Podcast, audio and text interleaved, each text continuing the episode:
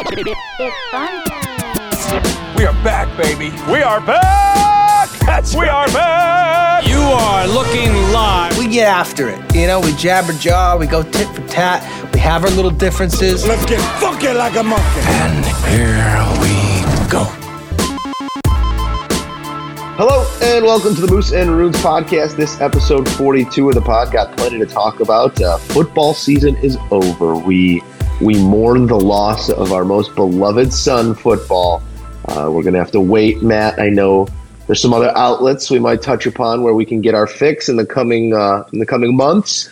But nonetheless, uh, I welcome you here to a football list podcast, Matt. it just it seems like yesterday we were sitting here doing our football previews and we were both picking the Patriots to go to the Super Bowl. Neither of us picking the Eagles. Um, just we warned the people, though. there we were warned the people we warned ourselves, but you still never that see these it coming. You still the never days see were- it coming. the days were near, Matthew, and now now we live in them. But uh, Now still, what am I supposed to what- do? Well, we still have uh, still have plenty of football football to get to today. Uh, after all the build up, all the pomp and circumstance that goes into a Super Bowl, we were once again treated to a fantastic game. Not if you're a fan of defense, a record-setting game in terms of offensive numbers. one these two punt. te- these two teams, one punt, one sack. I mean, it came at the most opportune of times, but uh, 1,151 total yards between the two teams. That's the largest total ever in an NFL game. Not a Super Bowl, in an NFL football game. So that just shows you how futile the defense was on this one. And, um, you know, we'll dig deeper into that. But, Matt, what, was, what were your biggest takeaways from the game on Sunday? I mean, I I think I came away being incredibly impressed with Doug Pederson. Um, Yeah. we, we, we talked stones. about it. We, we exactly. We honestly we talked about it a little bit last week, and both of us kind of said you know, you're not going to beat the Patriots. Kind of sticking to your game plan and kind of certain, not not necessarily that, but going by the book and kind of doing Mhm. everything's you know, the the right way. He, he adjusted on the fly in games, and he went for the throat. He didn't try and you know win by decision. He went for the knockout every chance he get, going for fourth and one at midfield, going for fourth and one on the goal line, throwing a end around pass to his quarterback. He pulled all pulled out all the stops to beat the New England Patriots and basically relied on his defense to make one big play, and they did. And I, Yeah. I came away. I, that to me was. I don't want to say. I'm not going to go as far as to say he outcoached Bill Belichick, but in that game he put on a better Oh. performance. He stuck to his guns, and he he was he went for the throat and he got it.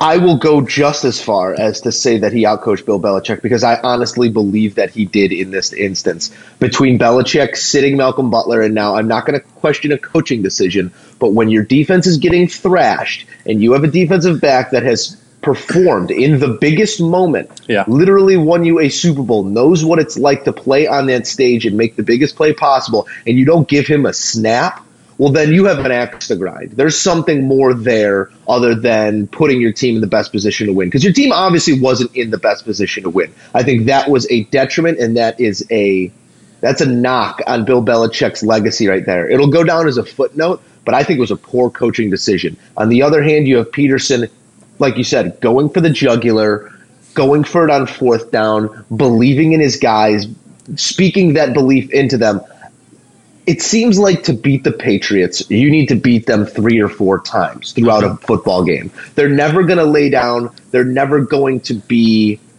crushed by a moment within a game. You need to crush them with multiple moments. And whether that was the first fourth down or the second fourth down or running the trick play, they beat the Patriots multiple times within that game. And that's what you have to do to come out victorious against a Bill Belichick and Tom Brady coached and played team. No, I- I'm totally with you. I, I, you said it right. They did that a couple times, and towards the end of that game, when it was getting when it was uh, what 38-33, and the Eagles had the ball after that fumble, and they, I think they had fourth and Mm-hmm. in six their or own whatever it was. like 35 yard line or something. no, well, like right before they kicked that field goal to, to make it 41 Oh, okay, 33, yes, they, yes. they had like fourth and five, fourth and six. I was sitting with Rob, and I was kind of like, I I kind of think I'm going for it here. You know, the offense is playing Mhm. pretty well. I know the field goal puts it, but like this is the same thing we've seen all the time. Like we're going to give Brady time. Well, you know, not a lot, but like Brady time and chance to tie the game. Like I feel like going for it here is the one.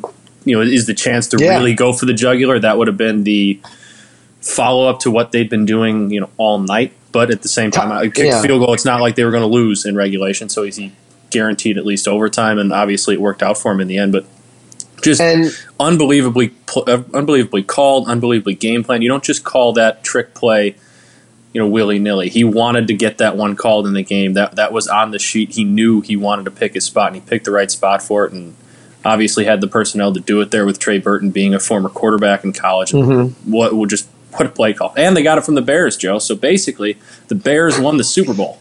By the transverse property, the Super Bowl shuffle is back in play. We're back. I think that's I think that's how that works. It Uh, is. It's I I tweeted it out right after the game. Everybody's zero and zero. I know we'll have to wait for some football, but I, I already am feeling a little bit of uh, Bears excitement. I can't wait to do our preview pod because I think I'm going to come into it with a whole different attitude this year. Well, it- it'd be hard not to because last year you were. It was like a funeral on that podcast with you. It was. No, it wasn't. The preview podcast wasn't a funeral. It was the post draft. post draft was the funeral. That was worse. still- no, that wasn't even a still- funeral because a funeral you show respect to the people that are dying. It was like That was- before they died. You just That was like mourning. No, no, no. That was mourning the night of the death because that was uh, that was not good. But I was pleasantly surprised. We're not going to dig back into it. One, one day we will. Yeah, when we realize Adam Shaheen's not a viable tight end option, but whatever. Um, Not getting into that now, Joe. You said it. No, no, we're not. No, we're not. We're talking Super Bowl right now, Matt. The Patriots walk away now as the losingest. I don't know if that's a word, but Sure, it is. as the losingest franchise in Super Bowl history. They have now five losses in franchise history. One of those coming at the hands of our uh, of our Chicago Bears back in 85, 86. Bear down. But it begs the question of where does the Patriot dynasty go from here? And I know we talked a little off air on, you know, there's still some gas left in the tank in terms of this dynasty and this group of guys, but there is so much turnover this year. You have an offensive coordinator going to be a head coach somewhere. You have a defensive coordinator going to be a coach somewhere. You have a, tight end, and I believe Rob Rob Gronkowski by all means will be back with the Patriots next year. But a guy who is really going through some stuff emotionally right now after a football game. You have a guy in Malcolm Butler who I can't see ever wearing a Oh, Patriots he's not. jersey Yeah, again. his contract's get- up. He's, he's contract's up. They're obviously not going to re-sign him. So you have one of the leaders of your defense on the way out. There is a lot of turnover, and I mean, if anyone's tasked for the job, it's Bill Belichick, Tom Brady, and the rest of this organization to get guys ready for next season. But it's going to be a project again, just like this year. This year was not the. I mean, I mean, you look at the record, you look at the numbers, and it was dominant again. This it was, a not the- weird year for them. it was. It- They had it never come- felt They had to get up to speed. They had to get up to speed, and once they got up to speed, you felt they were a little behind the curve.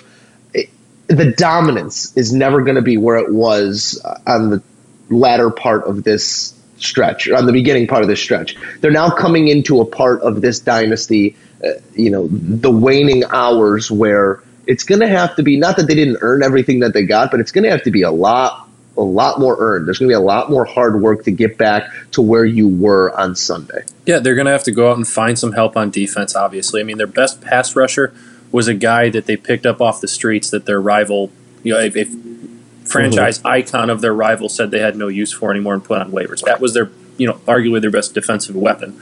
Um, I don't think I could name you another linebacker outside of James Harrison. I think Kyle Van Noy after you know Dont'a Hightower went down. Obviously, getting him back, Hightower next year is going to help that defense out a lot, and I think they really did miss him more than a lot of people are talking about. But at the same time, I mean, they couldn't cover anyone. Stephon Gilmore was one of the biggest uh, free agent acquisitions in the offseason, and they still could not cover anyone. I know Malcolm Butler was out, but still. Um, they have some work to do, uh, but that offense, I believe everyone's still, for the most part, coming back. I think they need to maybe add an offensive lineman somewhere in there. I'm not really sure which spot they want to go for, but maybe just target one of the top free agent offensive linemen, whoever that may be, go out and get him. But the offense is still. The offense is still working, and I know Josh McDaniels is gone, but it sounds like they're going to just promote their wide receivers coach, and that, for the most part, just kind of makes it seem to me like that's just going to be the status quo. They're still going to be fine as long as Tom Brady's there. He's still pretty much running the offense as well. But it's that other side of the ball. I know they're probably, uh, I think, promoting from within there too. I think I saw Brian Flores as their linebackers coach, likely to be a D coordinator, or bring in Greg Schiano, who's obviously done it at this level. But they need some help on defense. There, there's the, offenses in the NFL are too good to get away with. We're, our scheme is better than you. Our scheme is going to beat you Yeah. because we're smarter than you. It, it, it worked, you know, four or five years ago, and then obviously in their first dynasty, it's not, it's not You can't do that anymore. You need to actually Yeah. go out and get some help. And I, the fact that they were still in that Super Bowl was fantastic, and it was because Tom Brady put the team on his shoulders and threw for 500 plus yards. But they, they need to go out and get some defensive help. But if you ask me, if I'm who I'm betting on making the Super Bowl appearance for, you know, next year in the AFC, I'm still betting on New England. I don't think I'd bet Yeah, against them. they're- Not at that point yet. But you're absolutely they're right. always in going to be the odds on. They're always going to be on the the odds on favorite. And I honestly, just looking at it, I don't understand how the Pittsburgh Steelers aren't in the position that the Patriots are in. Their roster. There's never been a. We said it a couple of weeks ago. There's never been a quarterback, receiver, running back trio like there is in Pittsburgh right now. So I wouldn't be surprised if the Steelers maybe come out of there with the bye and the one seed, but. uh, As you've said, they're going to find a way to put themselves in the position to be successful. Brady now a five and three Five and three in the Super Bowl. five and three quarterback in the Super Bowl. Where does this leave Tom's legacy? And I apologize to anyone that's picking up uh, the landscapers in the background right now, but Oh, uh, I can't barely like- hear anything. You're we, fine. We like to keep uh, we like to keep things tight. In, in What kind uh, of at- what kind of grass are at you out there, Joe? What kind of Uh, is that I- I California think we're, I think we're I think we're dealing with a California a California bent. I think we're dealing with a bent. I don't know what that is. Very playable, lush, rough, lush, rough. You you want to stay in the fairway here out in California. They they let you chip out there in the uh, in the lawns of that condominium building, It's frowned upon, but they didn't Frowned tell me no. but they They didn't, didn't tell boot me no. so you got that. That's going. exactly right. Which That's is nice. exactly right. But Matt, we digress. Where does this game leave Tom Brady amongst history? Does this hurt him now that No. he has a third Super Bowl loss? I don't think it does much either. Uh, And I don't know why, because I was drawing parallels, and I guess if you're going to draw parallels, Montana's your Jordan, Brady is your LeBron. If you're just looking at records in, in championships, and I understand Montana doesn't have as many as Jordan, but stay with me here. Yeah, zero losses as opposed to more appearances and more losses. Obviously, I think Brady Brady's has more wins, but he's still got it. He's still the best of all time to do it, and I, I I obviously didn't see Joe Montana play. Neither did you, but. Five Super Bowl wins is incredible. He the fact that he's been to eight is unbelievable, and it's not like Yeah. in basketball where you have seven. It's a cracks at it. seven-game It's- it's- series, yeah. You got one night, and everybody's got to be on their game. And if one, one person, game. one side of the ball is not that you have no control over, you're in trouble. sometimes, sometimes David Tyree is going to pin a ball to his helmet, Exactly. and sometimes your defensive back's going to make a play that gets you one. Like it's So, just yeah. how things shake in- like this this game they lost, but if you look at his stat line and read me that before the game and said this is what Tom Brady's going to do, I would tell you the Patriots are going to we're going to win by three touchdowns. I mean, it's, it's not like he went out there and laid an egg and they lost, you know. 21-10 or something like that. He went out and threw for over 500 yards. I know he had a fumble there on the the last drive, but even that wasn't really as much on him. Sure, he's kind of got to get the ball a little bit away or get out, Yeah. get rid of it. But at the same time, he got sacked. It happens, and guy got a hand on the ball. He threw for 500 yards and however many touchdowns. I'm not going to have this one tarnish got- his legacy.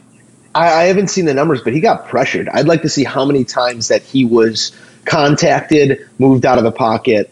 I, I know they didn't sack him much, but that's also a product of Tom Brady's internal clock Mm-hmm. being better than anyone else's. But he was he was constantly playing from a stressful situation, from a stress stressful position in that pocket. So I think that's you know the Jaguars showed that that was the way to beat Tom Brady was to pressure him, move him off his spot, and then they stopped blitzing him in the second half. That's something that the Eagles stuck with was that pressure, and, and to their credit. But I, I found myself pondering this question of where this leaves Brady in history, and kind of looking at his reference points, his contemporaries. Everyone talks about Rodgers being the most physically gifted and being the guy nipping at his heels, but if we're going to talk about quarterbacks with one championship, I think Drew Brees is the most underrated quarterback we've ever seen. I I think Drew. Brees is the most underrated quarterback that the game has ever seen. He holds so many records, and I pulled them up and I'm looking at them right now. I'll read you a few of them. Drew Brees has the most games with 300 plus yards passing. He has the most games with 400 yards pla- passing. He has the most touchdown passes in a single game. He has the most consecutive games with at least one touchdown pass. He has the most consecutive home games with at least one touchdown pass. He has the most seasons with 5,000 plus passing yards. He has the most consecutive games with 20 plus completions. He has the most pass attempts in a playoff game with zero interceptions. He has the most pass completions in a playoff game with zero interceptions. He's the all time leader in completion percentage, which is ridiculous when you're throwing the ball 40 times a game. Yeah. He has the highest career regular season passing yards per game. He's the fastest to 40,000 yards, fastest to 50,000 yards, fastest to 60,000 yards, fastest to 70,000 yards. This guy is unbelievable, and he deserves to be in the conversation with Brady. I know when you don't win championships like that, you're not going to get GOAT talk, but Drew Brees is the most underrated quarterback, I think, in the history of this football game. I, I don't think you're going to get an argument for me out of there. I think he's just kind of been in an unfortunate spot of being in football Never- in a time where there's Never having a defense. Never have really until this year they didn't have much of a defense, and then kind of an unfortunate spot of having. He's got Brady around, he's got Roethlisberger around, he had Peyton Manning around his entire career, uh, Aaron Yeah. Rodgers for the most part, like you said. He's been But, around in a time where there's been a lot of other great quarterbacks. So Yeah. it's not. it- It's not like I, I. People don't appreciate how good he is, but they do know he's a very good quarterback, and I just think the Yeah. amount of greatness around him has kind of overshadowed what he done. And the the only way to really separate yourself is to do what something like what Brady's did and go out and win you know five Super Bowls, He's, which is he's still Mar- ridiculous. But it, it bothers me that uh, you know he's Marino with a ring is how they treat him, and not to knock Dan Marino is my favorite athlete of all time, but I think Drew Brees has become so much more of that for a city. He led a city through a natural disaster to a championship, and I know that's hyperbole, but he very much brought the spirit of New Orleans back. Like he was a large part of that. He'll forever be a, legend in that town. So I, I know we've gone off. Uh, No, on he- a different. T- I, I'm, I'm, But, fine, um, I'm, I'm fine with it. I love the talk. I I'm- wish we I'm a would've Drew saved- Brees fan as well. I wish we would have saved this for a non-football podcast and had an in-depth Drew Brees versus Drew Brees versus Aaron Rodgers, who you got type conversation. But we just had the conversation, so I'm taking Drew Brees. Uh, you know, not to lead my football team because I think Rodgers might have a couple more bullets Yeah. in the left in the barrel right now. But I think that end of this career, full sample size, where we rate these guys, Drew Brees is in my top five all time. Well, for I guess for me is Aaron Rodgers. I, I think is the most talented, raw talented quarterback I've ever seen. Good play for him. But Good I, for him. I, I'm glad he could throw a ball through a tire swing. One time? I know, but it pisses me off. One time, just let me finish. I love watching him play, but he's a Nancy. Go ahead. I know, I, but that's kind of what I'm getting at. At the same, like for as talented as, as he is, and I, I know they haven't done the best job putting a great team around him, but he's had some weapons around him. To only have one Super Bowl and a wide open NFC without really a down, you know, a dominant team in there ever, like he. That group could have and probably should have been the dominant team in the NFC for the last, you know, five, six, seven years. And the fact that they're not does that does absolutely say something. He's lost a bunch of playoff games, a lot of them being at home. Uh, probably some that he should have won. And I'm with you. He hasn't executed in the same way like some of the you know great quarterbacks of this era that we've talked about Ooh. have. Bonus buy sell. I got a bonus buy sell for What you. uh, by buying or selling Drew Brees over Aaron Rodgers? No, no, no, no, no, no. Buy or sell. Ooh, Before his career is over, we see Aaron Rodgers in a different uniform oh, I'll buy it. than the green and yellow. I'm going to buy it. Man, The part of it's wishful it? thinking 100 percent because I don't want to see him twice a year anymore. Um, but I think once he got two years left on his contract, I believe. I want to say he's gone right after that. If they don't don't- go get him pieces, he's been wildly disrespected for how much talent he does have. Yeah, and he's starting to like he was quiet about it and mama about it early on, but like it seems like he's growing more and more frustrated. And then they fire his quarterback coach, and he had some comments basically uh, that caught him off guard, and he's not really sure why they did that kind of stuff. He wasn't insulted about it. Yeah. I, the Packers are not treating him the way a franchise quarterback should be treated. And that's all Packers fans because they're the owners, correct? They are. So Packers fans So- don't appreciate So their all of you. Packers fans, you better This is on you. appreciating Aaron Rodgers. Go get him some talent, Uncle Daryl. Go get him some talent, is what I'm saying, as the owner that you are. or don't That- let him walk. that just- I that very just much got super- appreciate that. It's got a little personal right there. It did. Do you have an Uncle Daryl you'd like to talk I do. about? My uncle Daryl is a massive Packers fan, and Oh. uh, my co- my cousin Luke, my uncle Daryl, big Packers fans, makes for lively debate at the Thanksgiving uh, at the Thanksgiving dinner table always. But um, yeah, no, they're doing them wrong. They're doing them dirty. They need to go Well- get them some pieces. Hopefully the hopefully the Bears don't follow in their footsteps. They go get Mitch some pieces, and then we're talking about a, uh Bears Super Bowl 365 days from now, Joe. Amen to that, brother. Well, we got we got to let's let's turn it back towards the Super Bowl. Still a little bit to talk about uh, off the field. What were you, what were your takeaways of Justin Timberlake's halftime show? A beautiful tribute to Prince in the middle of it, which I So love. here's the thing: I love that too, but there are a bunch of people on the internet bringing up an old quote saying like oh, yo, he said he never wanted to be a hologram and stuff like that. Don't make me a hologram. But like he's like disrespecting. Like, it wasn't a hologram. They Yeah. they put video of him on a screen. That's not a hologram. I'm not sure if people understand the difference between. There was but never a hologram. There was never a version, yeah. hologram. It was a video of Prince. So My best thing I saw all week, best thing I saw all week was the edit of Chappelle as Prince That was dubbed, hilarious. dubbed into that. I want to That make was that really my funny. screensaver. It's too good. Um, but I was a fan of it. I, JT played all the songs I thought I wanted to hear. I was kind of hoping we'd see some sort of NSYNC type reunion, but we didn't. Get yes, it, that was the only thing. That was the only thing that I that I had my fingers crossed for that we didn't get. I'm glad that he did a bit of a montage of the old hits because his new CD is uh, dusty, as Haven't the kids say. Haven't it's uh, What is it's dusty? Booty. It's booty. It's that bad? uh, yeah. It's it's bad. whatever the opposite of lit is. That's Just- what it is. Just say bad. It's not. Yeah, it's not very good. It's not very good. Um, couple couple tracks on there, but he opened up with the, the new garbage song and then just got to the hits, which I was very happy with. He's you know he's a timeless he's a timeless talent. He, he's I'm glad that we got to saw him on that stage and my um, my measuring stick is always Bruno Mars, and that's like having to follow Richard Pryor. And I know Bruno wasn't last year, but Bruno is I think the gold standard in performers right now. So I had a bit of a in one of my group texts we were saying I made the point that Bruno Mars and Justin Timberlake are our Michael and Prince minus the animosity. That's not a bad comparison. Buy- I, I'd buy or probably agree with you there. Buy or sell. Another bonus buy or sell. Uh, Another bonus buyer. So I'll probably buy Uh, that. I think. yeah, Also, buy or so- sell, Joe. uh, We talked about it before, but basically, Bruno Mars should just be the Super Bowl act every year Yes. and kind of bring along Bruno- bring along somebody new with him, so we get some fresh, you know, stuff in there, some different songs. But Bruno featuring so and so every year. Bruno Mars featuring yes, The Who. Bruno Mars featuring Bono. Bruno Mars featuring Lady Gaga. I'm fine with that, but Yeah. Bruno Mars needs to be the headliner until they stop playing Super Bowl. The guy just gets it. He does. He does. He does.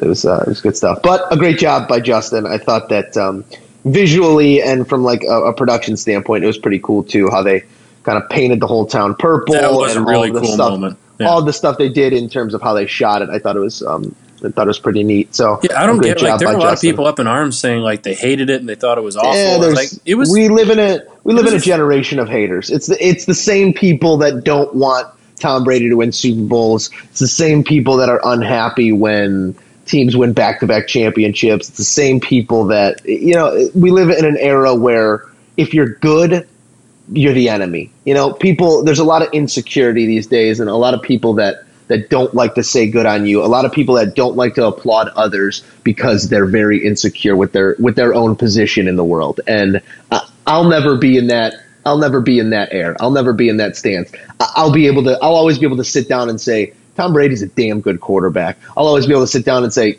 JT just just kind of ripped that. That was a great show. Like that's. I, I, I enjoy greatness. I, I like the Yankees when I was growing up. I like the Lakers when we were growing up. I, I like to watch teams reach rarefied air, and a lot of people just aren't like that anymore. A lot of haters. Now, before we move on here, because I it's a good thing I had the TV on because these are uh, this is a topic I think we missed, and they're showing a highlight of it here, Joe. The, the the two reviewed controversial upheld touchdowns. Oh yes, glad we're touching. I I would Glad like I, I'd like to get your. They got one right. They got one wrong. They got the I- touchdown. They See, got I, am Ertz's. going They got Ertz's. by the, I'm going to argue that by the catch rule, by by which I we've established, I hate the catch rule. I think it's terrible. I it, Ertz's. It, I watched Zach Ertz's touchdown. Like in any w- world, that should be a catch. But. I think by the way they've called it, I do think that also should, he took two steps and went to the ground and the ball came out. Dez Bryant Yeah, took but- three steps, went to the ball, came out, went to the ground, came out. yeah, Uh, Corey but Clement was bobbling the ball very. I thought fairly clearly that ball was not secure. That was not a foot on touchdown. the line. That was not a touchdown either. They got that one wrong. I don't like this. I is, think I think Ertz's was right, and they've been calling it wrong, even within the rules. Ertz's, so here's what I'll the, say. the rule was, was, Ertz's properly. for me was was inconsistent with the way they've called it. If that, I guess if that makes sense. If that's but they've been getting it wrong. If the rule is once you establish yourself as a runner and you break the plane, the play's dead. If that's the rule, Then Zach Ertz is a touchdown. Dez's was a touchdown. The guy in Pittsburgh earlier this season could arguably be a touchdown.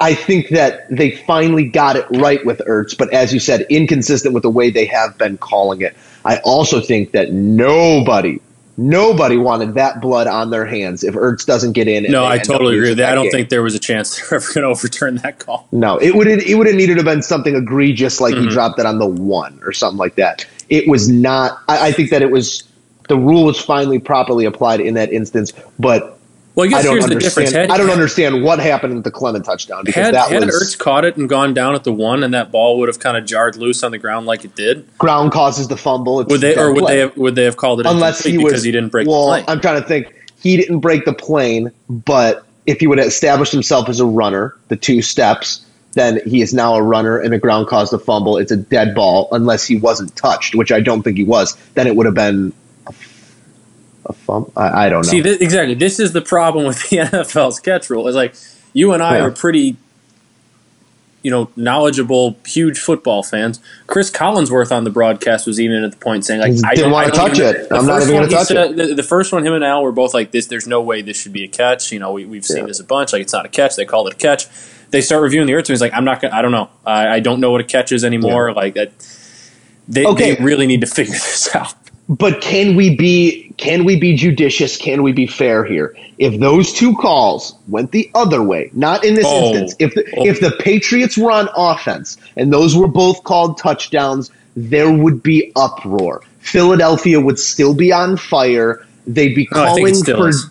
they'd be call, I know they'd be calling for Roger Goodell's head. Mm-hmm. It would be complete uproar. They'd be the biggest cheaters in the world. So this is this is a complete double standard that we hold teams to here because the Patriots have one and they do have the history of Bountygate, Deflategate, Gate Gate, Gate, Tom Gate, Oat Gate, whatever you want, like all their different things that you want to. What's Oatgate? Oh yeah, I don't know. I just was thinking of Tom Brady eating a lot of oats. Uh, Oh. that's and making a gate out of it. Yeah, like a lot of flaxseed, those things. But point Flaxgate. being, let's Flaxgate. That's better. We need to be consistent in how we hold these teams and the referees accountable. Why, aren't we saying the fix was in for for Philly there? I I love the game that the way the game was officiated. So I do think I. they got I think they got the one call wrong. I think they got the one review wrong. And other than that, I love the fact that they let these guys play. There was a lot of hand fighting. There was a lot of contact in the secondary, but it wasn't preventing scoring, obviously. So. I I think the way that the ref, I think the refs Gene Steratore and his crew did a great job with that Super Bowl. You can't expect the guy to get. I mean, you hope that a guy gets the call right on an end line like that in the Clement situation, but that's why review is in place to get that call right Yeah. when it is bang bang. You can't really see the ball bobble tees on the other side of him. So I don't fault the referees in any situation on Sunday. I, I think I, the the only one I do is not overturning that. That call Yes, catch. but doesn't but doesn't no, that's that's the head, that's Who the head ref. The, call? head ref is The so head in ref college, makes in the call. college it Okay. goes back to the booth. it goes to the in, review uh. I believe in, in the NFL that is the head ref who's under in the NFL, that, that and in, in the NFL, they hand call. Gene Steratore a Game Boy Color, and he has to watch it on a Game Boy Color, and then Well, this try and the- make the call off of that. You laugh, but that's pretty much exactly how Essentially, the NHL, what it is. That's how the NHL Yeah. does their reviews. They give you like a, a little tablet, like half, like A little the size of an the- iPhone, and it's like, hey, The here, ref gets figure it the out. ref gets a stethoscope. He has to put into his ears and hold to the speaker Jesus. of the tablet. Oh God! Yeah, I think little off the we're rails. we're a little antiquated uh, in our reviews. I think everyone could clean it up a little bit, man. I think Uh, so but too. but a solid Super Bowl. Philadelphia, obviously showing that they that they have no idea how to celebrate. But um, we'll we'll get more into You'll, that you'll later. get to that. Yeah, we'll get to that. Uh, one, it was the second highest scoring Super Bowl in history, and uh, you know, just year after year, game after game, in all sports, whether it be college football, the Super Bowl, March Madness, we have been treated to some outstanding championship games, and this year was another example of that. I mean, very think of the lucky, last- to con- very think of the lucky to consider three- myself a sports fan. Think of the last three major championships we've seen. We saw World Series go back and forth between clearly the two best teams in baseball go to seven games with all the you know drama in that. Granted, Game seven was a little bit of a flop, but games one through six were awesome. We saw Yeah. a national championship game that had a walk off in overtime, and we saw you know a one possession game come down to a hail mary at the end in the Super Bowl, which, which arguably one of the most exciting games I think of all time. And then- the offense okay. go back and forth. take it back even a year further 28 to 3 comeback in the NFL. Uh, you have a game winning touchdown by Clemson Mm-hmm. i- in the final seconds. And was that overtime? No, that was, That was final seconds, right? yeah. Final seconds. Deshaun Watson leads him down. The, leads him down the field. An outstanding game there. You have a buzzer beater out of Villanova in in the national championship game. That was two years ago. Am I? That was two. Yeah, I'm saying two years ago. I'm a North Carolina is- fan. That still stings me. Yeah. So, but some outstanding game. You have the Cubs win the World Series in six games. You got a rain delay, and uh, is it going to go seven? Is it going to, you know, are they going to blow this? Mm-hmm. Just everything that went on in that series. Um, it was just just fantastic, fantastic time to be a sports fan. Yeah, it's we're we're truly hashtag blessed, as the kids like to say, Joe. Oh God, stop that! Stop Sorry. that right now. But I was that, that got me that thinking out. as well. Another thing, uh, another thing I was thinking about.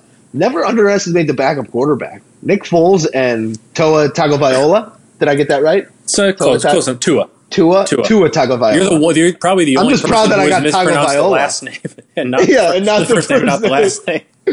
Well, it's the year of the backup because both of those guys showed up when, when their teams needed them most. So don't glad- just go get you don't just go get yourself a starter. Go get yourself a backup too if you want to win some championships. I was going to say I'm glad you brought that up because I forgot I wanted to talk about, but I was I forgot what show I was watching or listening to yesterday. But they're talking about how you know Doug Pederson was a backup quarterback his entire career in the NFL. Frank Reich, their offensive coordinator, was backup quarterback, and they obviously had it, Nick Foles is obviously better than most backup quarterbacks, but a lot Better of than most. He, he's better than most backup quarterbacks, but probably not quite. Not now. He'll be a start. He'll get a chance eventually somewhere. But a lot of times when you see these number one quarterbacks go down, you see the well, the coaches will say the right things, and you know they'll they'll say he's got the entire you know playbook at his capacity, all that. But when they come down to actually calling the plays, they pretty much just kind of keep it vanilla. Don't let them do too much. It seems like you had two backup quarterbacks who remembered what it was like to be backup quarterbacks and basically said, "We know we got a guy here who has some talent."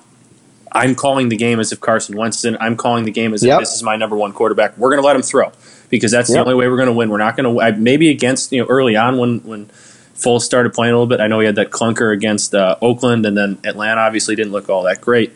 I, I, maybe after that they kind of said, you know, we're opening up the playbook. We're just going to let our quarterback be our quarterback because our best chance is to throw up a lot of points, and our best chance to do that is to let Nick throw the ball instead of trying to be conservative.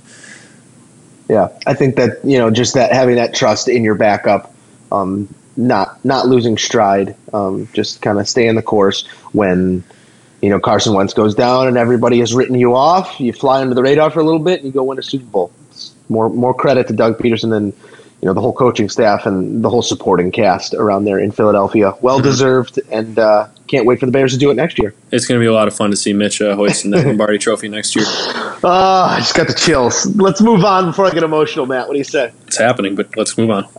All right. Uh, yesterday, worlds collided for the first time here in Sacramento for me. The Bulls took on the Kings, a combined 34 wins between the DuPaul Gloves coming into uh, coming into the game. I think it was 18 for the Bulls and 16 for the Kings. A historically terrible matchup that turned into a really entertaining game, Matt.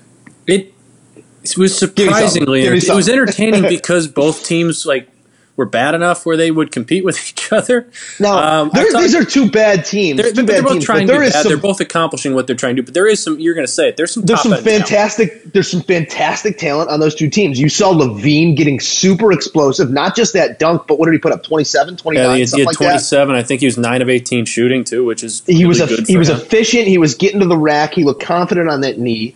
You got uh, uh, Laurie didn't play last night because the Bulls just kind of said, "Yeah, stay in Chicago. We'll meet up with you." Yeah, later." has there ever But- been a longer paternity leave for a professional Right. athlete? Hey, you know, Hey. why, don't you, why don't you take a month, Lori? You, you got you got a new kid. It's the first one. You got to learn. how- you know, Let him be take a break. committed. Let him be committed to his family, and we're trying to lose. Get those points. Get those exactly points out of the box score. And then on the other side of the court, you got guys like De'Aaron Fox who went down with a bit of an injury. Uh, X-rays came back negative for anyone worried about De'Aaron. Just a What, uh, what, ankle. what was it with him? Ankle? It was a rolled. Uh, I don't. I forget which ankle it was. I want to say it's the left ankle. It was actually he rolled it while he was going up, not while he was coming down. That's why they said it wasn't that bad. So That's weird. Um, yeah, it kind of rolled inwards rather than the way you usually roll an ankle, is what they said. So he should be fine. But Willie Cauley Stein is your unicorn seven footer that can kind of do everything. You got other guys, you know, you, you got Z-Bo still doing his thing. You got Vince Carter still doing his thing. So despite the futility um, that both of these teams have had throughout the season. It was an exciting game that kind of came right down to the wire, and, and guys made plays. Bogdan Bogdanovic, the, the, the cold blooded Serb,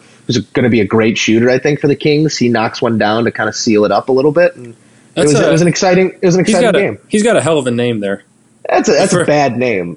That's I a mean- bad name. The the first six letters of the last name are his first name. Bogdan Bogdan Bogdan- Bogdanovic. Ovich. Yeah, you just add the Ovich to whatever. So I'd be Joe Joovich. Yeah, they, Matt they Matovich. uh, that's actually a pretty good name. Matthew Matovich is Matt kind of a Matovich is a pretty good name. Matt Matovich. It could be like your once once we hit it big, Matt. Once you know, once you got to start using an alias. That'll that's be your my alias, alias. Matt Matovich. I'm Thomas. the only the true original Moose and Runes listeners will know who what know what know You're- what that means. You're Matt Matovich, and my, my alias has always been Thomas Gillette, which is an ode to Brady, which I think I've brought up on the pod before. I don't think you I- have. Okay, it's Tom's first name and then Gillette Stadium. So I prefer Tom, Joey Showtime. Thomas Gillette is, is my. Oh, I, uh, I, I get it. I get it there. Joe. yeah. I'm not. I'm not. I just wanted to just wanted to clear that up. Yeah, just well- wanted to clear that up. What were we talking about now? Bull, Bulls Kings, but I think we've given them. I think. I think we covered Uh, all we needed to. Yeah, the Bulls, but as you said, the Bulls do exactly what they want to do. They stayed competitive throughout the game. They secure the L, and you know you have LaVine get get his swagger back a little bit. So a, a, a good a good night for Bulls fans. Bulls have a nice little week off here, and then they they welcome the return of uh of Jimmy G buckets to the United Center on Friday night. That's gonna be emotional. It's gonna be an I, emotional night. it's that will be. He's he's obviously going to get a big ovation. I don't see why he wouldn't. Um, Yeah. Is that no? It's not Thibs' first time back either. Thib, Thibs was back last year. Get back! Get back! Anytime I get to a tune, lot of anytime I get to in tune United into a game, Joe. Anytime I get to tune into a game and hear Thibs yelling from the sidelines, "Get back!" or "Go to work, go to work," and now he's going to be able to say, "Go to work, Jimmy!" again. Go to work, Jimmy. Yeah. Go to work. I, can't. I think I think uh, it'd be interesting to bring on someone who's a big Timberwolves fan because I've been just kind of watching them from a distance because you know all of the ties with Taj and Yeah. Jimmy and Coach and I'm a Carl Anthony Towns fan as well. So I've been watching them from afar, but I wonder if if the Minnesotans are starting to feel that you know he's breaking their spirits, he's playing them too much. You know the the normal Thibodeau storylines that come about when you're 2 years, three years into a guess Thibodeau they're regime. not there yet because They're they're they're there. they're, they're, I just looked it up now. I'm a little bit surprised. They're the four seed in the West, so like they're they're playing those guys a bunch, but they are. It's working right now. It's not going to work in the playoffs. They might win a round and then they'll lose, but I think for right now it's working. But I think I saw earlier Jimmy. It, this is probably months ago, but Jimmy was asked. It was after a night where he played like 45 minutes or something like that, and he basically hinted like, "Yeah, I'm, I'm probably playing a little bit too much." Mm-hmm. So it's not it's not his first. go I know he him and Thibs love each other, but it's not his first go around with Thibs, and he kind of knows how to, I guess, push those buttons a little bit. Yeah. Uh, should be an interesting watch for Bulls fans to get. Take the T Wolves and the points, the Joe. Take the T Wolves and the points. Ooh, little little Little bonus Matt's- lock of the week. Little, little little Matt's lock of the week. Little bonus Uh, well, lock of the Matt, week. Matt, while we're giving you segments, uh, you're on the clock. Okay. One minute, one minute on the clock. Give people Matt's hockey minute starting in three, two, one. Matt's hockey minute. Corey Crawford's back on the ice. Uh, they said once he joins the team in practice, we'll start to see that. That's when you'll know he'll be close to being back. I still, I'm, I'm not optimistic. Thirty games left. I think they're six points out of the final playoff spot. It's not looking good unless they go on a hell of a run. Um, Brandon Saad's really odd season starting to continue. He's now on the fourth line. I think he only has like 23 points all year, but if you look at his his you know his fancy stance, his possession numbers, shots generated, and all that, he's actually one of the top 10 like leaders in the NHL in generating chances. He just can't finish, so that's obviously been a part of uh, the problem for the Blackhawks. And people keep saying they need to rebuild, go young, but they're starting to do that. I believe the last 13 goals now have been scored by players 23 or younger, so it's not really the young guys. It's really the, the core players not really carrying their weight there. Um, but 10 I just need to go on a run. So we'll see what happens. I'm not optimistic, but I would never count 19 and 88 out.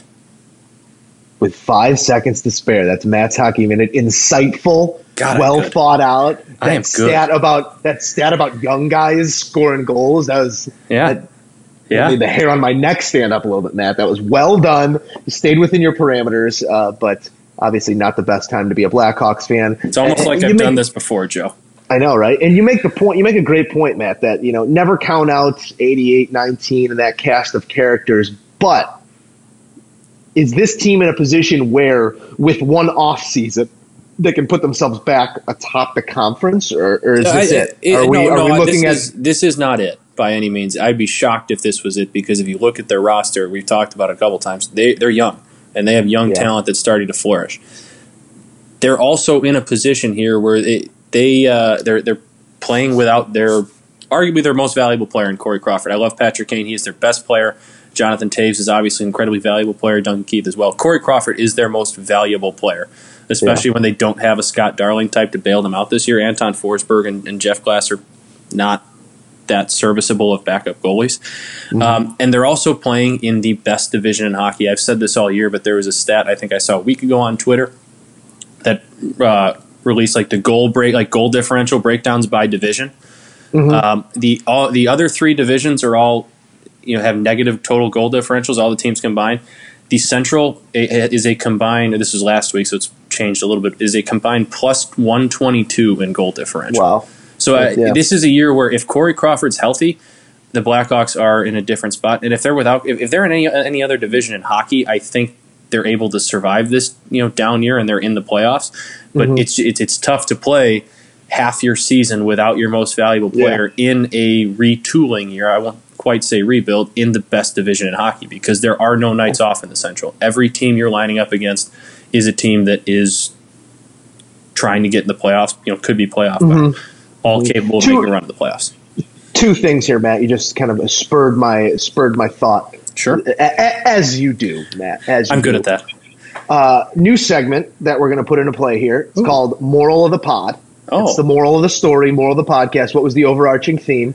And I think moral of today's podcast is go get yourself a backup, whether it be a goalie, quarterback, whatever you need. Go get you a backup is moral of the pod today.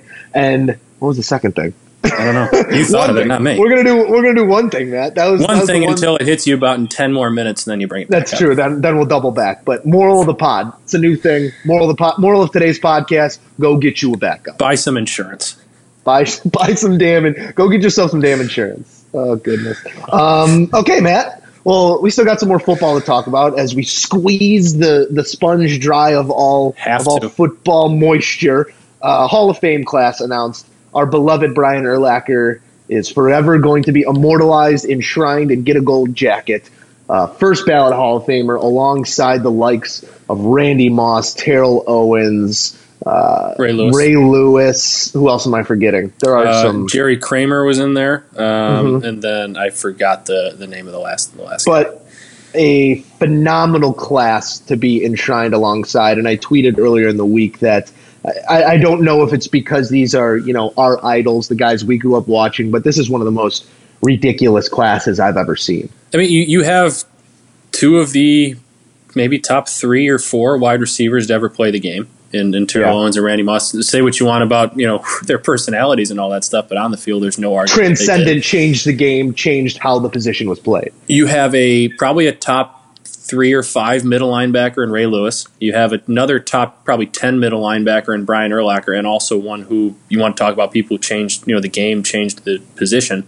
Brian Yeah. Urlacher led the transformation of the middle linebacker from being you know a, a guy who's a run stopper and clogs the middle to a guy who basically plays you know a roaming third who, who could play a roaming third you know middle safety as well as a, just a just rename just rename the Tampa two the Urlacher, please. Yeah. At this point, out of respect, because he He- honestly he he made that. he made that position so uh, so two dimensional, like like no one else had. Yeah, uh, the, Yeah. They brought him in as a safety kick returner out of New Mexico and said, "Hey, you're going to play middle linebacker for us." And it did, somebody saw something and, it worked out. But these are Yeah. four guys who changed the way the game was played, and I think forever will have that. You know that those positions will be changed because of them. And it And was it- it was refreshing to see, in my opinion, they get these these right. I think Randy Moss was a lock for the most part.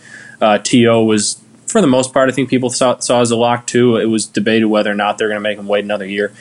But I'm glad they got it right with Urlacher and Ray Lewis because it seems like in a we, we live in a time where people might say like, oh, well, you know, we can't put two of these in or whatever. You know, if, if Yeah. Ray Lew- you know, Urlacher might not be as good as Ray Lewis, so they shouldn't both get in on the first ballot, whatever.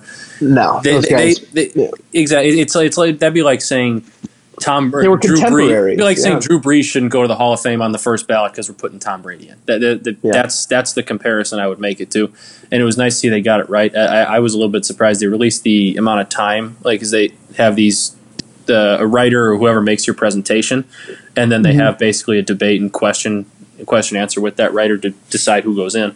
And I thought Urlacher might have the longest debate time, and you know before they had that decided, but it was actually Randy Moss who had the longest. Um, Which get out of my face because the guy's. I, goat. agree. That, I that don't to- care. That to I don't me care. Jerry Rice could have as many rings as he want. Randy Moss is the greatest to ever play that position. I think you might be looking at a that's you want to talk about Brady and, and Rodgers type deal. I think that's kind of what you might be looking at.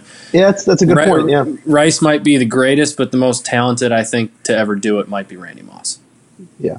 I If mean, just the top end, the top end speed in that frame with hands like no one ever seen before. It was, and you know, Rice played with Steve Young and Joe Montana. Not to knock uh, Tom No, Brady in can- the couple and the couple years that he had, but the you can knock Daunte Culpepper, Dante and, Culpepper, uh, uh, whoever who the hell he was throwing to him in Oakland. like Garrett Anderson or whoever else was throwing to him. It was- um, Oakland might have been Rich. Was that Rich Gannon era? I honestly, don't- I think it would have been after Rich Gannon, so it was nobody.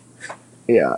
So it might have been like I don't. I don't even know who was in that that those dark years of Oakland Randy Moss made so. Daunte Culpepper a viable NFL quarterback for like eight That years. was that was uh, that was always fun to watch, and uh, but nonetheless a a very deserving class of of guys. I feel sorry for the guys whose names I couldn't remember because they will forever be a footnote in the class of 2018. Yeah. Hey, um, compared compared to the guys they're going in with. Ask them if they mind. I don't think they will. I that is a that's a fantastic point. Did you see some of those videos though, where David Baker when you know went around knocking on the doors and all that stuff?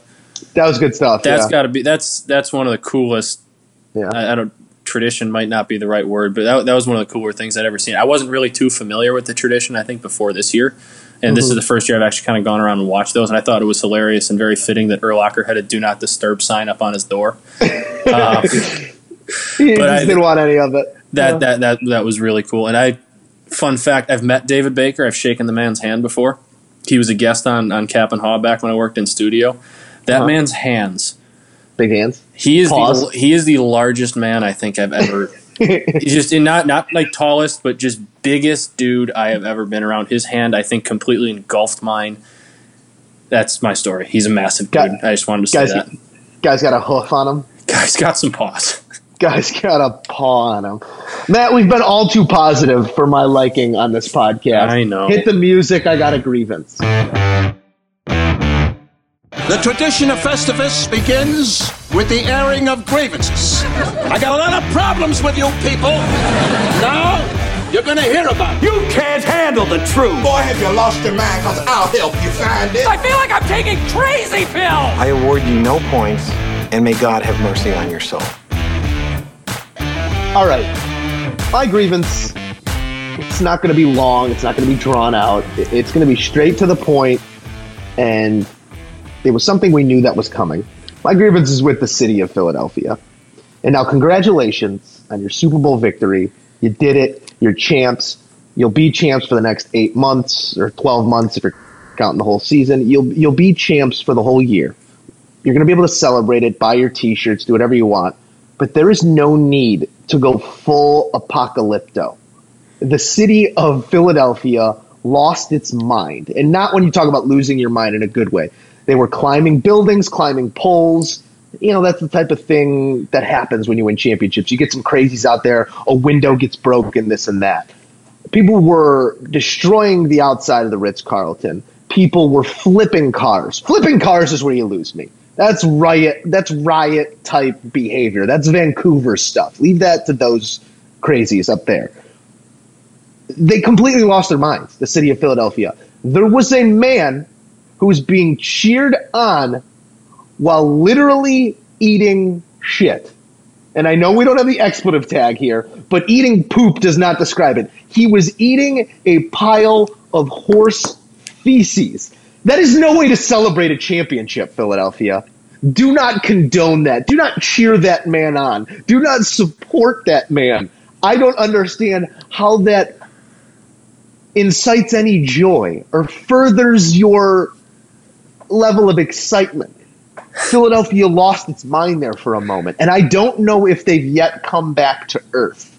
My grievance is with you, Philadelphia. I'd say act like you've been there before, but I know you haven't. And I know this is very on par with the general tenor that is Philadelphia. So I think from now on, we just root against all Philadelphia sports because I don't want to have to watch people eat poop anymore. That's my grievance for the day, Matt. You know, that is. that last line, I think, kind of said it all. You probably could have just summed up the entire grievance in that last line. eat poop anymore. That's why do I have to watch grown men eat poopy? That's that's a good enough. That's that's good enough for me, buddy. Oh God, it was too much. It was it was much that, too much. And then you got people like breaking into stores and like they said like broken yeah, that Macy's and, like, destroyed a mannequin. They destroyed a like come on like there, there's there's celebrating and then there's looting. Like you're looting yeah. at this point. Uh, you know, just casual vandalism. I get like we got a little crazy. Paul threw a chair through the window of the CVS. It, it, happened, all right? We did not then break into the CVS and start a food fight in the nacho aisle. Like that's like let's let's be reasonable with our crazy here. And Philadelphia seemed to just lose all sense of reason after they won that game. Let's move on here. all right, enough poop, enough poopy talk enough for, for one pod for one podcast. Uh, Matt, why don't we jump into a little buy or sell? What do you say? Sure, I will. Uh, I, you want me to kick us off? Yeah, you kick us off because I'm opening it up in my text. There you go. Because it's it was 50 minutes ago. I don't remember what I wanted to ask you. Um, okay. okay, buy or sell. The Cleveland Cavaliers are actually in trouble this time. I know this happens every year, but this run seems to be a little bit more extended than usual. Um, I'm gonna buy it with a caveat of saying that I still think they make the Eastern Conference Finals. I don't think they make the finals this year. I just think Boston has found something, and especially I don't know what the update is on Gordon Hayward, but I know he was out on the court dribbling and shooting around. I don't know if they have any intention of playing him this year or what that would do to their chemistry with or without without mm-hmm. him. I think that Boston is the team to beat in the East. LeBron will find a way to will his team to a certain level of success, but this is not a championship team. So if if championship is the goal, then I'm buying the fact that it, things are things are a bit cooked in uh, in Cleveland. Yeah, I think for me it's it's getting to the NBA Finals because it's it's mm-hmm. hard to say it championship or bust when you got Golden State on the other side and heck even Houston at this point. Um, mm-hmm. But if, if, they don't, I, I, see a real issue with them getting by Boston. They don't play any defense at all whatsoever. They don't seem to have any chemistry with each other. Isaiah Thomas doesn't seem like he's healthy, or if he's not healthy, or if he is healthy, hasn't really accumulated himself to the acclimated himself to the the team, the group, whatever, the offense. Mm-hmm. Him and mm-hmm. LeBron don't seem to get along all that well. LeBron doesn't seem to be trying all that hard. He just had, I think he just had 11 points the other night. I seems like it's all going down the drain. It seems like his days in Cleveland are, are, likely very numbered. Yeah, I think that. Uh, so with that, and I know we'll have plenty of time to talk about it, but uh, where do you see LeBron next year? I think Houston finds a way to get it done. Houston Sacramento. is Houston does make sense though. They're, if he, if he goes to Sacramento, then you need to get him on the podcast. Deal? you got it. You got it. Um, I think. I think it's no. think Houston's Houston. ready to. Houston's ready to win, and that's uh, and they, LeBron. I, I, think LeBron's tired of having to drag all of his friends places. Yeah, that's so I think he can just Houston. go meet up with Chris Paul and James Harden, and they're that, ready to go. That's the nice thing about Houston. Is I don't think Chris Paul would be afraid to say, "Yeah, I'll take less money if we can get LeBron here." LeBron would probably even say, "Like, yeah, I'll take a little bit. Like, he's still going to get his and obviously get paid, but he might be a little bit." More open to taking a little bit less. And if he goes to that team, you, you touched on it, like he doesn't have to be the guy who's dragging them every night. James Harden can do a lot of the scoring. Chris Paul yeah. can score. Eric Gordon can score. Like they'll have their guys who can score. And yeah, he's going to have his nights and he's going to get his for the most part and be their best player. But he doesn't have to do it on a night in night out basis. He has some people to take the pressure off him, and he had that for a while with Kyrie. But Kyrie was also never totally fully healthy, so he kind of had to do it all his own in Cleveland yeah, I uh, I think the the days are numbered in Cleveland, and the Plus Cleveland they're, fan they're, base the Cleveland fan base can go back to being irrelevant on all accounts. Houston's owner GM it was Daryl Morey, I think his name is his GM. He's basically come out and said a couple times like, "Yeah, we don't like the Warriors. Our goal is to beat the Warriors, and that's what we're going for." So yeah, good on you, Daryl. Good on you. All right, Matt, buy or sell this year's full battery of Super Bowl commercials, just as a whole. I mean, there were some great ones in there, the Eli Odell commercial, but buy or sell them as a whole. Uh, I was fine with them. Uh, it wasn't the best year, uh, but I didn't think uh-huh. it was. It, I, my goal for Super Bowl commercials every year is to have you know four or five that I remember that stick out to me, and I think I did. Uh, I love that Doritos hey. Mountain Dew combined one. I thought that one was pretty good. Um, the, the Tide one was funny. Tide ones were good. Uh, yeah. The uh, Danny McBride Australia one I thought was really funny. Um, I, it was. It, I thought they were funny commercials. That They were fine. They weren't great. They weren't. The commercials aren't what they used to be. Where like when we were younger yeah. and kids, like every commercial was had Did some sort of theme, funny thing to it. But for the most, like they still have still have some good ones. Danny DeVito getting hit by a car as an M&M. Tell me you didn't laugh when you saw it. Did you see the Dodge Ram commercial? No, I didn't. The, I heard people talking about it, but I didn't. Okay, you need to go look it up because not only is it so it's tracked by Martin Luther King. It's one of his um, famous quotes that he gave at an address. Which, first of all, you're setting yourself up for some scrutiny right there, yeah. right there.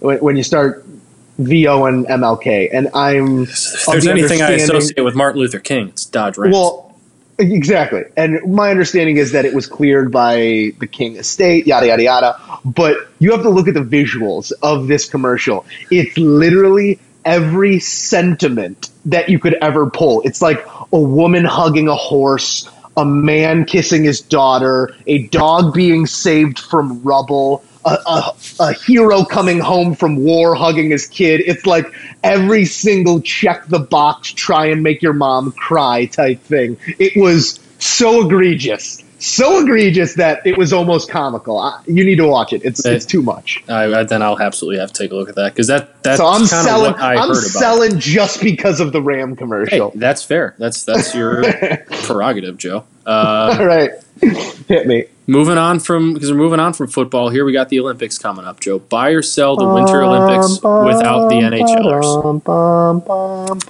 Um, I'm usually a sell the Winter Olympics type guy. As is the NHL hook um, always makes me interested because I just want to watch and make sure my players don't get hurt while playing more hockey.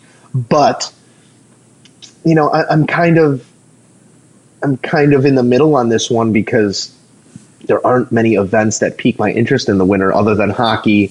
Um, curling you watch because it's ironic. Uh, skiing is fun because hey, like I want to see. Curling nap is right up there with the golf nap. I want to see Lindsey Vonn complete a comeback and be successful. I want to see Shaun White continue to be ageless. So like those are things I'll watch. So I'm excited, or I, am interested. I'm not that excited about the Winter Olympics, but I'll buy it. Okay, I was. I, I, I I'm still going to watch it at times, like kind of like you, it'll be on, but mm-hmm.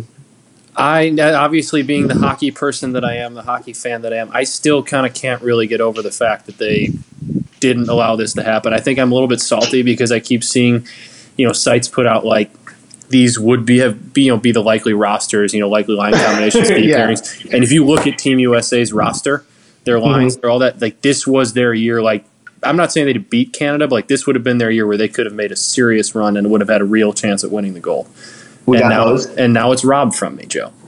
And now maybe I'll see Patrick Kane again in the Olympics, but he'll be 33. So may, who knows? I, I don't know if we're gonna if I'll get another chance to see him in an Olympics. So it'll be it's hard for me to get over that. And the hockey's not going to be very fun to watch because outside of Russia having like some old NHLers that are over in the KHL and their best KHL players, there, there's really not much talent over there.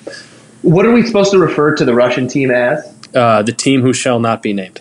The team formerly named. We'll, you know, we'll call it. We'll call it Putin's army. The Putin's army. Okay. The artist formerly named as Russia. I That's think would fine be too. also a yeah. in, to keep things to keep things in the Prince vein. I think yeah. the artist formerly known as Russia is also applicable. Works for me. All right, Matt. Uh, one last buy or sell for you here. Buy or sell. Nick Foles is a starting quarterback somewhere week one next year. I'm going to sell that. Um, okay. With with Wentz's knee, it's an ACL. You never really know how those come along and how those develop. And by all accounts, it seems like he's on schedule and all that. But mm-hmm. it happened week 11 last year, and that's you know you're looking at a lot of these times ACLs are close to a year, if not you know nine months to a year comeback, and there's there's no reason to trade your insurance policy and go all in on Carson. You know, basically forcing Carson Wentz to be ready week one. Uh, I think you have to hold on to Nick Foles and then hope you know maybe he starts a game or two, and at the very least he doesn't. Then you have a guy who's backing up Wentz in case anything happens. Obviously, again, but then somebody you can flip at the deadline like the Patriots did for Jimmy Garoppolo and probably get a very similar, if not better, return. So I don't. Yeah, If I'm uh, Philly, I'm not. You're not getting a better return now than you would at you know week eight or whatever. that Whenever the trade deadline is, so I, I, I see no Mhm. reason to move him yet. You should move him before he's a free agent, but there's no reason to move him yet. I, I tend to agree with you there, Matthew. Well, that makes for great radio. I know, right? Yeah. Moving Joe, on. I, I have a bonus buy or sell for you. Ooh, love a Yeah, bonus. It's a pretty good one. Um, buy or sell a Graz Giants Austria Football League championship this upcoming season. I mean, Or you know, no, actually, no. Don't don't don't ask that. Don't spoil. We'll, we'll cover that in our in our AFL preview coming up in a couple weeks. we I I have not signed on for that AFL preview. I I just will want to make hold it it by myself if I have to. You might be you might be running a solo episode there, but we are wishing our good buddy Rob Gallick the best of luck as he heads over to Austria. Is he? He is by, he landed? By Is he all accounts, in- he is over there. Uh, I, I saw a, a Snapchat story from him at about nine o'clock, ten o'clock this morning here. This time that he was uh, in his Munich uh, layover. I know he had like an hour in Munich and then only a fifty minute flight over to Graz. So I, I'm, I'm guessing he's there. Um, apartment feels a little empty this morning, Joe. Won't lie to you. Uh, Rob Rob turned in the keys on Sunday night. It was a, it was a moment. We had ourselves. Oh, it's, moment, it's but, all uh, about you, Matt. huh? It is. It's, all, about. It's always you. about me.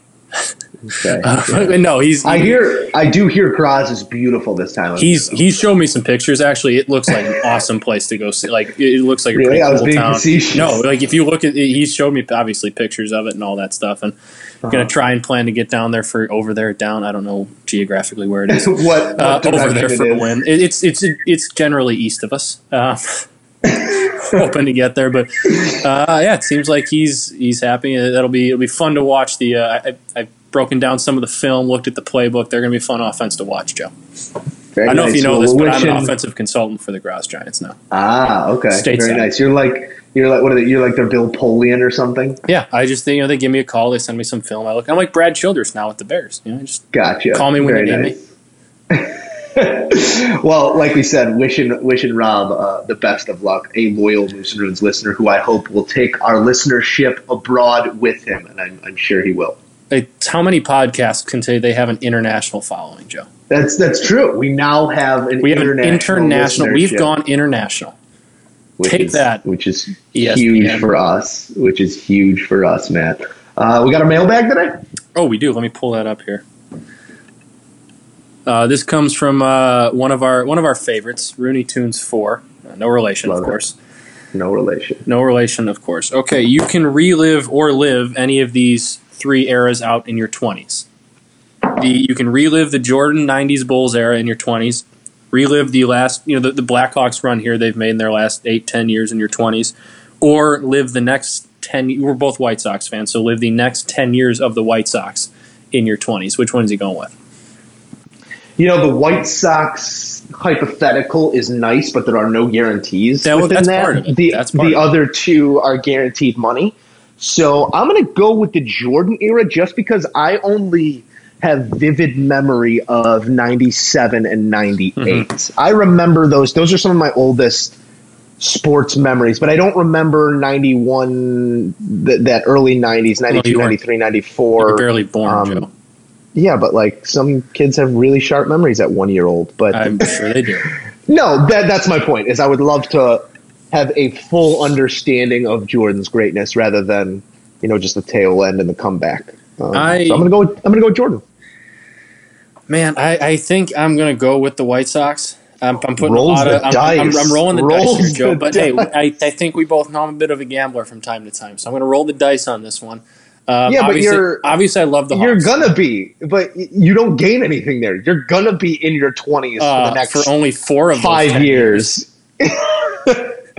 okay, so you're buying yourself six years of late 20s. Uh, go ahead. Just tell us why. Tell us. Well, because a, don't get me wrong, I would uh, if, if I was told I was reliving the Jordan era Bulls in my you know my 20s, I'd love it. I'd be fine with it. But Mm-hmm. as much as I like the Bulls and do root for them, they're never they've never been a team that is you know I've lived and died with. If you know, I guess if that makes sense. Like I, I love them and I hope they win, but I've never really been all in like die hard. I, I get so invested in every game. The Blackhawks, obviously, I'd love to live live out live out again. I'd love to see them win another cup, but I've Mm-hmm. kind of been there. I've kind of done that, and I'm not sure it'd be good for my heart to relive those playoff runs again because I think that took a lot of years off my life. Um, and I just I want to see the Sox do it again, and in a in a in a town where they're the second team. If they could somehow vault, you know, if I could see them vault themselves to the top in terms of championships, I think that would be something really cool to see and kind of a big payoff for what's been uh, a long. Not I know we had 05, but for the most part, a lot of suffering and a lot of backseat riding in, in the city. L series, L series, 2020. Calling it's going to happen. We need it. Game Chicago seven, doesn't need it. Game we seven, Might, guaranteed we might- rate. Yoán Moncada dig- walk off grand slam. we might digress into a very Philadelphia type uh, setting if that, It'd be an that all-out war. There would be a Yeah. war in There this town be. if that happened. Just, just People- Clark, Clark Street outside of Wrigley. Just I was gonna say fans would just meet at division with like spears, like old school type phalanx formations. I was gonna say it'd be like the, the the fight in the street fight in Anchorman, where just people start showing up with weapons and they go at each other. Oh goodness, Matt. Speaking of fighting and Yeah. and and wars, um, trying to tie this in here. Godfather homework. How's it going? It's we're about on Netflix. we're, we're about halfway through it. Um, I, How I'm- many I'm- sittings? Because I'm fine two- with you breaking sittings. it up. Two sittings. See, Uh, you I- got to finish it in two sittings. We'll see. It's only Well, the- three hours In long. my in my the first sitting was after when I was editing the pod. It was two weeks ago when he told me to, to watch it. I literally turned it on while I was editing, so I had it going, and then I Uh-huh. had to leave for work, so I, it wasn't really my choice to stop. And Okay, then I was watching it the other day. I got through. Uh, I, I I'm I don't want to spoil it, Joe. I don't want to say what I've seen because maybe Everyone's seen The Godfather. I got You're to the, the last. You're the last person, Matt. I got to the part where Michael uh, Michael kills the two guys in the restaurant. It was like I, I had to get going to get to my. I had to get going to my Super Bowl party, and I thought that's a pretty good place to, to stop for now, and then we'll, we'll pick it up. But I I'm a fan. So it's it's, it's a good movie. Yeah, it was. Uh, it's been it's been great to get you get you on board here with The Godfather. Yeah, how about when they How about when they get Sonny at the at the booth? Oh, Yeah. at the toll booth. Come on. Did you just ruin it for me? No, Sonny. That's prior to, isn't it?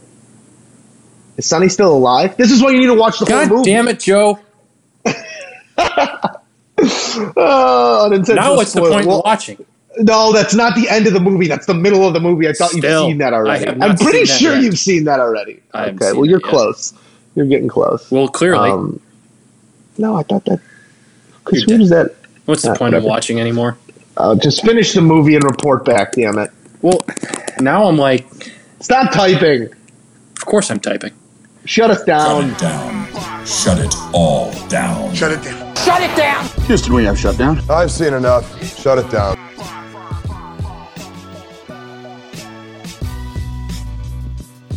Joe, you touched on this before the Super Bowl a little bit, but I just wanted to take. some. We talked about even a little bit um, breaking down the Super Bowl. But whether you love them, whether you hate them, you have to appreciate what the Patriots have done over the last couple years, or not last couple years, last sixteen, whatever it's been with Brady and Belichick. And I think this year showed that while they're not totally done, there might be a little bit of gas left in the tank. That that we need to appreciate what's in front of us because I don't think it's going to last very long. Brady says he wants to go till he's 45. I would say probably 42 is probably more likely. Belichick seems like he's going to be a year to year kind of guy now. And things just got a little bit weird towards the end of this season, and it just felt like a different group, and there might be uh, a change coming some sooner rather than later. And whether you love him, whether you hate him, appreciate the greatness. It's it's not going to last much longer. We're, we're not going to see a run like this likely ever again. Eight Super Bowls in however many years, 14 or something AFC Championship game appearances.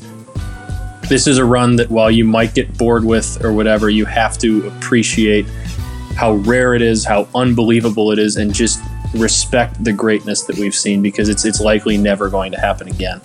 So take some time, appreciate it the next couple football seasons, whether we see another Super Bowl or not. We're, we're not going to see an era, probably a group of two or three, two guys now, and Brady and Belichick, and I guess Robert Kraft as well, that, that have done or been this successful. So appreciate it, Joe. It's, it's not, I wanted to keep talking because the second I stop talking, then the podcast is over and then football season's over. But hey, you won't get you won't get any argument from me. I uh, I respect that greatness and uh, look forward to watching the final few years of it. And uh, I also took in that I don't know if you've watched it yet, but the Tom versus Time little uh, I have not mini do- mini doc on Facebook. It's fantastic. You need to watch it. Um, it's really good. Gives you a behind the scenes look at Tom. And Have, have you seen the two bills that thirty for thirty on Belichick and Parcells yet? Um, I have not watched. That's that, one so that I've also heard is watch that. fantastic that. I need to get to. Well, the the Tom versus Time thing really gives you an in depth look at he's how he's being pulled in different directions. His family wants him there, and to much credit, he wants to be there for him. But um, he's so classically conditioned to have football come first that it's it's a man being pulled by his two loves, and um, it's uh it's something that I think. Uh, the football side of it is going to succumb to the family side of it sooner rather than later for Tom. So, like you said, enjoy it while it's here because once it's over, all we have is highlights. And um, How bad is it going to make me feel about myself watching Tom Brady and the way he lives his life compared to the way I live mine? Um, pretty bad. Pretty bad? I mean, Okay. that's, That's fine. I can on- live only with- as I can live with pretty only, bad. only as bad as you let yourself feel. You know, Matt. I think you're doing pretty well. I mean, none of us are doing Tom. None of us are doing Tom Brady well. So keep that in mind when you watch it. Oh, Joe, I just also Googled whether I've gotten to that part, and I haven't gotten to that part yet, so I'm sorry. you ruined it for me. Well, now it's like a Tarantino. I, I've given you Scorsese Don't, and don't Tarantino. try and don't try and or Coppola. Pardon me, Coppola. Don't and try and Tarantino. defend yourself here. You just ruined it. Yeah, well, watch it anyway. That's Now going to I do it can't. for the Moose and Runes podcast, episode 42. Uh, thank you for listening, Moose and Runes listeners. As always, like, share, post, comment, Everything. do whatever you need to do. All of that, all of that. Click all the buttons. We love you guys. Hope you enjoyed the podcast.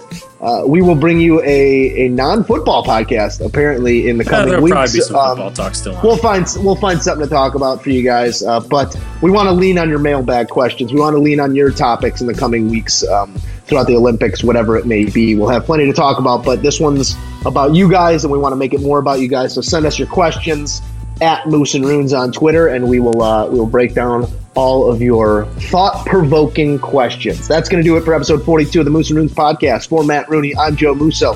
Peace.